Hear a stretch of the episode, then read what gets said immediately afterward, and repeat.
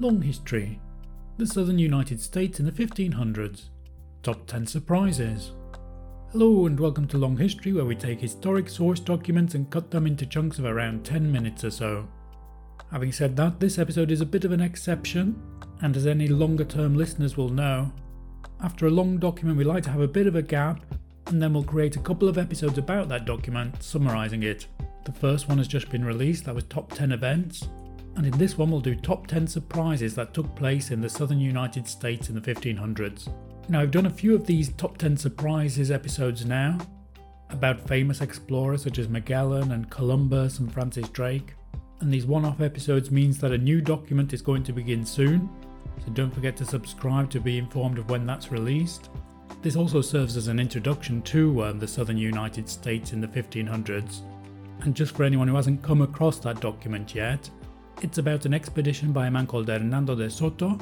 It begins in the 1530s, starting in Florida, heading up to the Carolinas, over to Tennessee, down to Alabama, Mississippi, up to Arkansas, through Texas, back again, and then down the Mississippi. And these are some of the very first written European descriptions of these areas. And I just see these episodes of surprises as a different take on the document. And so, in this way, with the top 10 events episode, you've got two ways of summarizing the document from kind of two different viewpoints. So, let's get going with Long Histories, the Southern United States in the 1500s, top 10 surprises.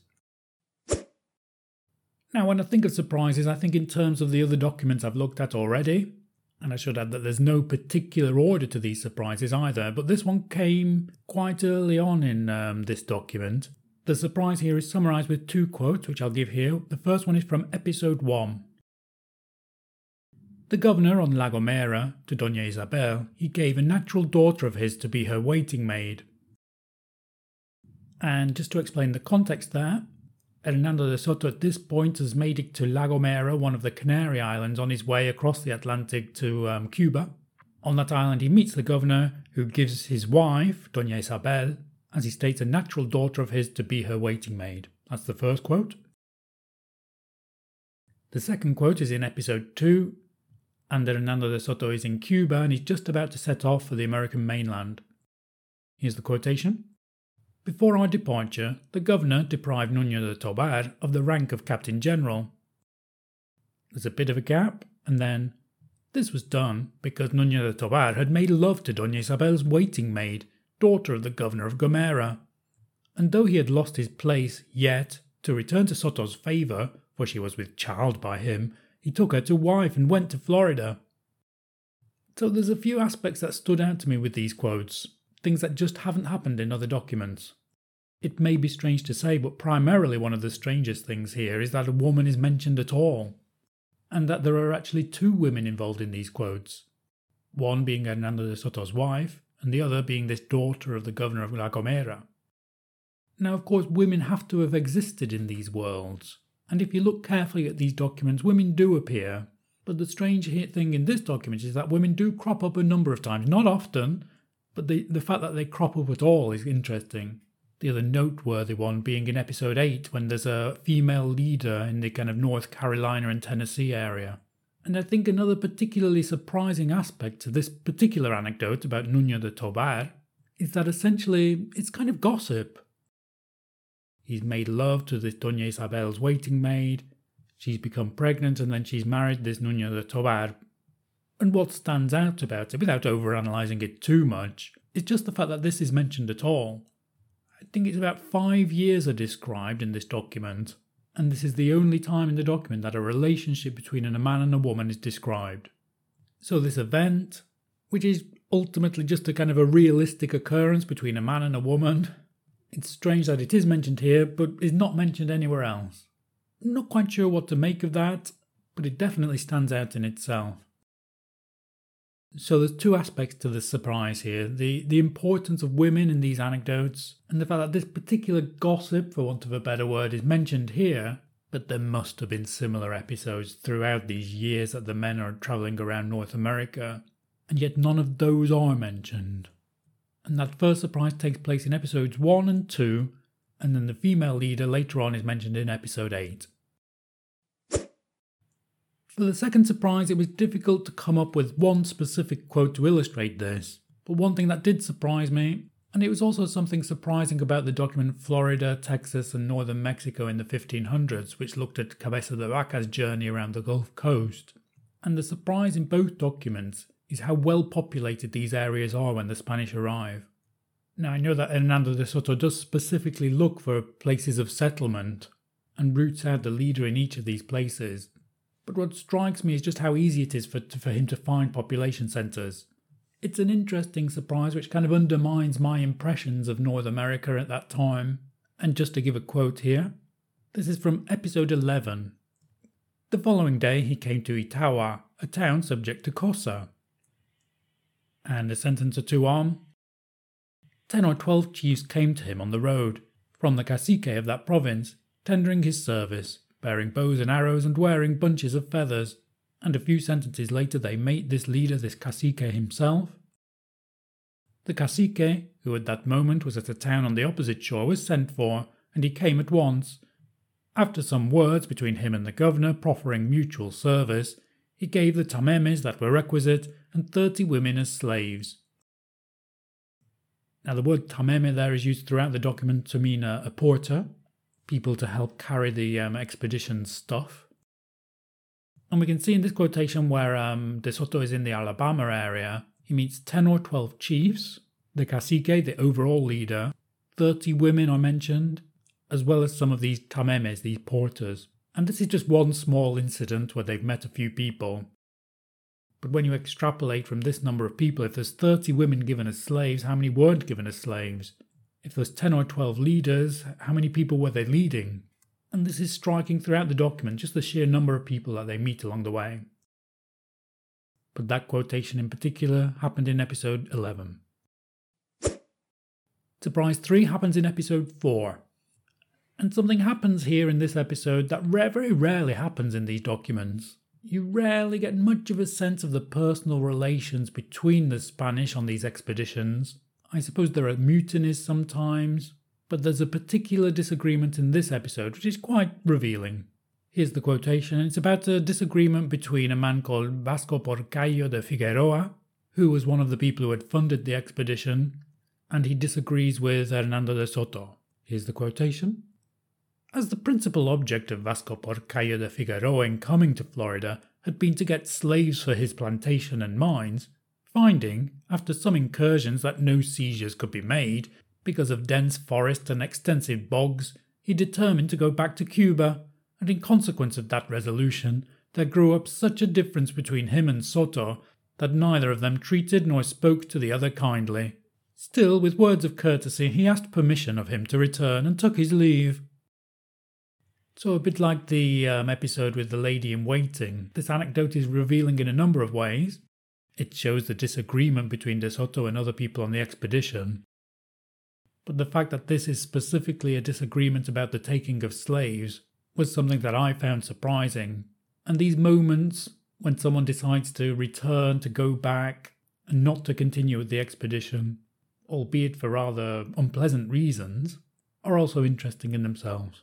And that disagreement between the owner of a plantation and mines who wants to take slaves with De Soto is a revealing glimpse of those days, and it took place in episode 4. Surprise number 4, and this is something that's unique to this document, written by the Gentleman of Elvas about Hernando de Soto's expedition, and it's another aspect of the text that's quite difficult to unravel. But this surprise is that we hear the words, supposedly hear the words of um, local people, local leaders themselves. I've got one example here from, I think this was the leader of Tuscaloosa. His name is given various spellings in the document, but this is the quotation. Your lordship is very welcome. With the sight of you, I receive as great pleasure and comfort as though you were an own brother whom I dearly loved. It is idle to use many words here, as it is not well to speak at length where a few may suffice. The greater the will, the more estimable the deed, and acts are the living witnesses of truth. So this quotation goes on, and I think the striking thing there, when you consider that De Soto can barely communicate with these people, is how the gentleman of Elvas, in writing this down, and let's not forget that he wrote this after he'd returned home. Apparently, he didn't have any notes or anything, he wrote this from memory. So it's hard to know how he can assert that this leader said a phrase like, the greater the will, the more estimable the deed.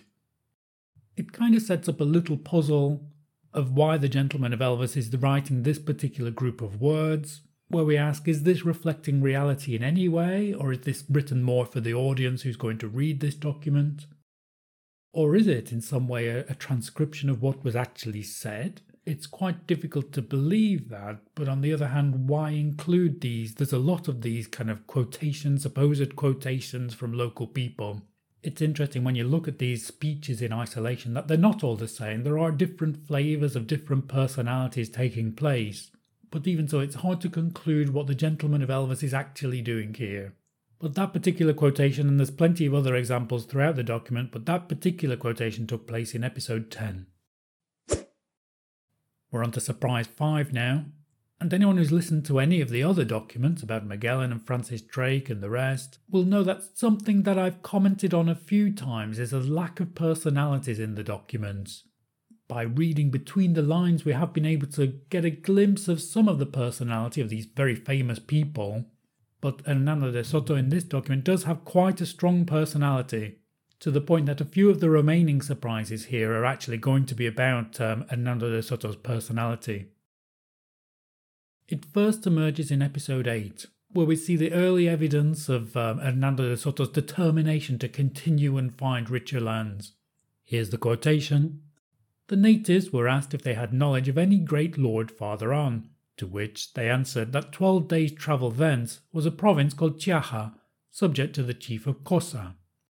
The governor then resolved at once to go in quest of that country, and being an inflexible man, and dry of word, who, although he liked to know what the others all thought and had to say, after he once said a thing he did not like to be opposed, and as he ever acted as he thought best, all bent to his will. For though it seemed an error to leave that country when another might have been found about it, on which all the people could have been sustained until the crops had been made and the grain gathered, there were none who would say a thing to him after it became known that he had made up his mind. So it's interesting how the gentleman of Elvas here is describing the general disagreement with Hernando de Soto. He wants to go on and continue and find richer lands, but according to the gentleman of Elvas, the expedition members prefer just to do what he says than to openly disagree with him. So there's a lot you could make of that, but I suppose in short, but it's just revealing about Hernando de Soto's personality. He seems to be quite a stubborn man who is determined to make the decisions himself. So that's surprise number five, De Soto's personality. But surprise number six is also in a way about De Soto's personality, and this quotation is taken from episode six. He told him that he was the child of the sun, coming from its abode, and that he was going about the country seeking for the greatest prince there and the richest province. So, in that discussion between De Soto and a local person, we can see that De Soto is quite happy to give the impression that he is somehow godlike. He says to this local person that he's a child of the sun. And if okay, we could see that that's quite ambiguous. He's just saying that he comes from the east, perhaps. But from episode 18, we've got another example of De Soto being quite happy to give the impression that he is godlike. He made them believe that some things which went on among them privately he had discovered without their being able to see how or by what means, and that the figure which appeared in a mirror he showed told him whatsoever they might be about or desired to do, whence neither by word nor deed did they dare undertake anything to his injury. So there's these little slivers where De Soto reveals that he's quite happy to give the impression that he has some kind of magic, some godlike ability. And those quotations are given in episode 6 and episode 18. For surprise number 7, I've written down here casually taking slaves. Now, this is something that happens throughout the document where De Soto seems to be quite happy to go into a village and just take people. That's quite common. And there's also a mixture of relations between local people. Some of them are very warlike and belligerent, some of them are very friendly. Overall, however, the, the, the slightly depressing sense I get is that whatever the local people do with the Spanish, ultimately they're not going to win. All they can kind of do is mitigate the damage that the Spanish might do to them. There's one particular example of this kind of no win situation for the local people in episode 9, and this involves the betrayal of the leader of Coste. There's been some Spanish looting in this village, followed by De Soto pretending to berate his men, but then he even uses this to his advantage, plotting to isolate and capture the leaders of this village. So he finds out about this looting, and this is his reaction. He seized a stave and took part with the assailants against his own people, which, while it gave confidence, directly he sent a message secretly to the camp that armed men should approach where he was. Then, taking the chief by the hand, speaking to him with kind words, drew him with some principal men away from the town, out into an open road in sight of the encampment, where cautiously the Christians issued and by degrees surrounded them. So, what's happened there?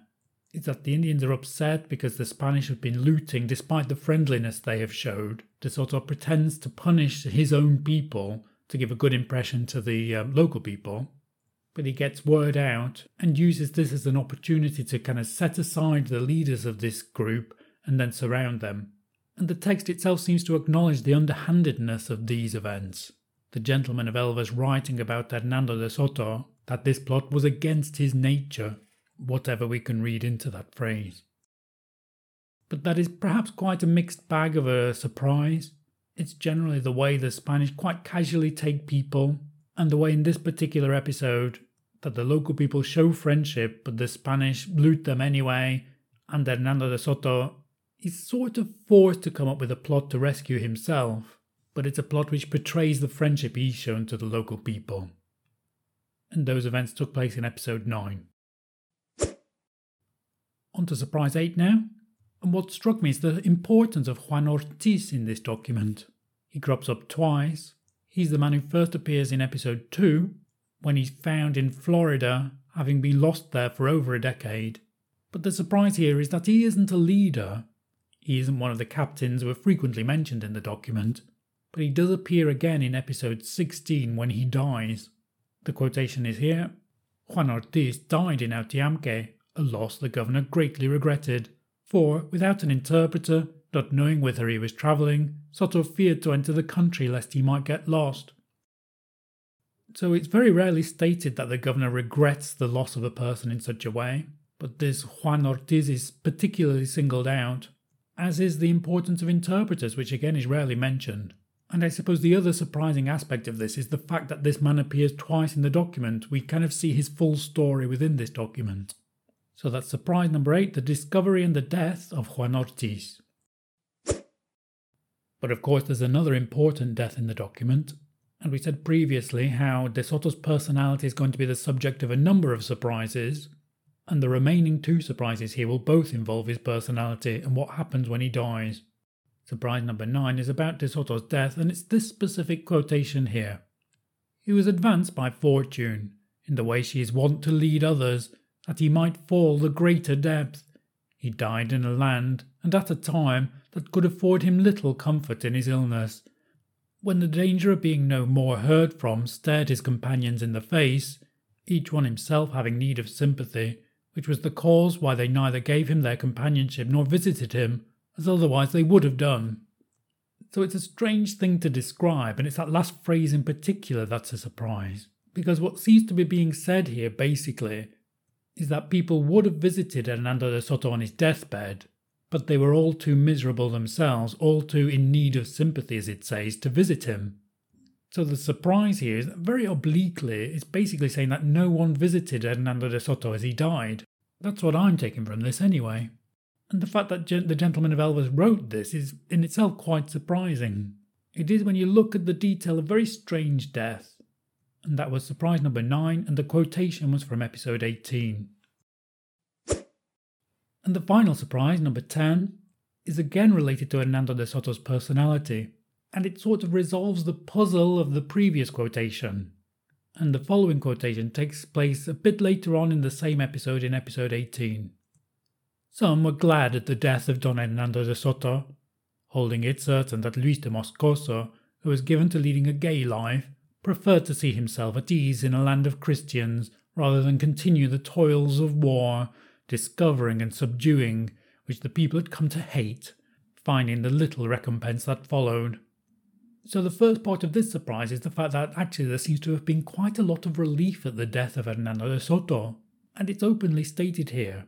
Of course, we don't quite know what to make of that. Perhaps it's just that the gentleman of Elvas really disliked Hernando de Soto. But when we combine all these elements of this man who was quite happy to be perceived as a god in some way, who betrayed local people, who was constantly looking for more wealth, who wanted to be in charge and to make the decisions, along with the fact that nobody particularly went to his deathbed, it seems, what all this adds up to is, shall we say, a not very pleasant portrayal of a man. It's quite clear that the men prefer Luis de Moscoso. He just seems to be a much more relaxed man. And whereas Hernando de Soto seems to have wandered around in a warlike state, to paraphrase the previous quote, the people have come to hate that life, especially because even they got little out of it. And there's another quotation here, referring to the new governor, Luis de Moscoso, the governor ordered that the captains and principal personages should come together to consult and determine upon what they would do. And, informed of the population there was on all sides, he found that towards the west the country was most inhabited, and that descending the stream, after passing Quigalta, it was desert and had little sustenance. So we immediately see here the contrast between Luis de Moscoso and Hernando de Soto, Luis de Moscoso is much more democratic, much more willing to consult with his men, and people just seem to be happier. At least at this point, they just seem to be happier with this. Perhaps there's also a sense with the death of Hernando de Soto that this prideful man who wants to continue on this quest despite all evidence that it's failing quickly, they can all now let go of him and his plans and just return home. But that's the final surprise, and it's this weird sense of relief at De Soto's death. Okay, so there you go. Thank you for listening. As I say, this is just a different take on the document by looking at it from a different point of view. If you've liked this episode, please don't forget to like it in whatever way you can. We've got a new document starting soon, so don't forget to subscribe. But above all, thank you for listening to the Southern United States in the 1500s, Top 10 Surprises. Goodbye.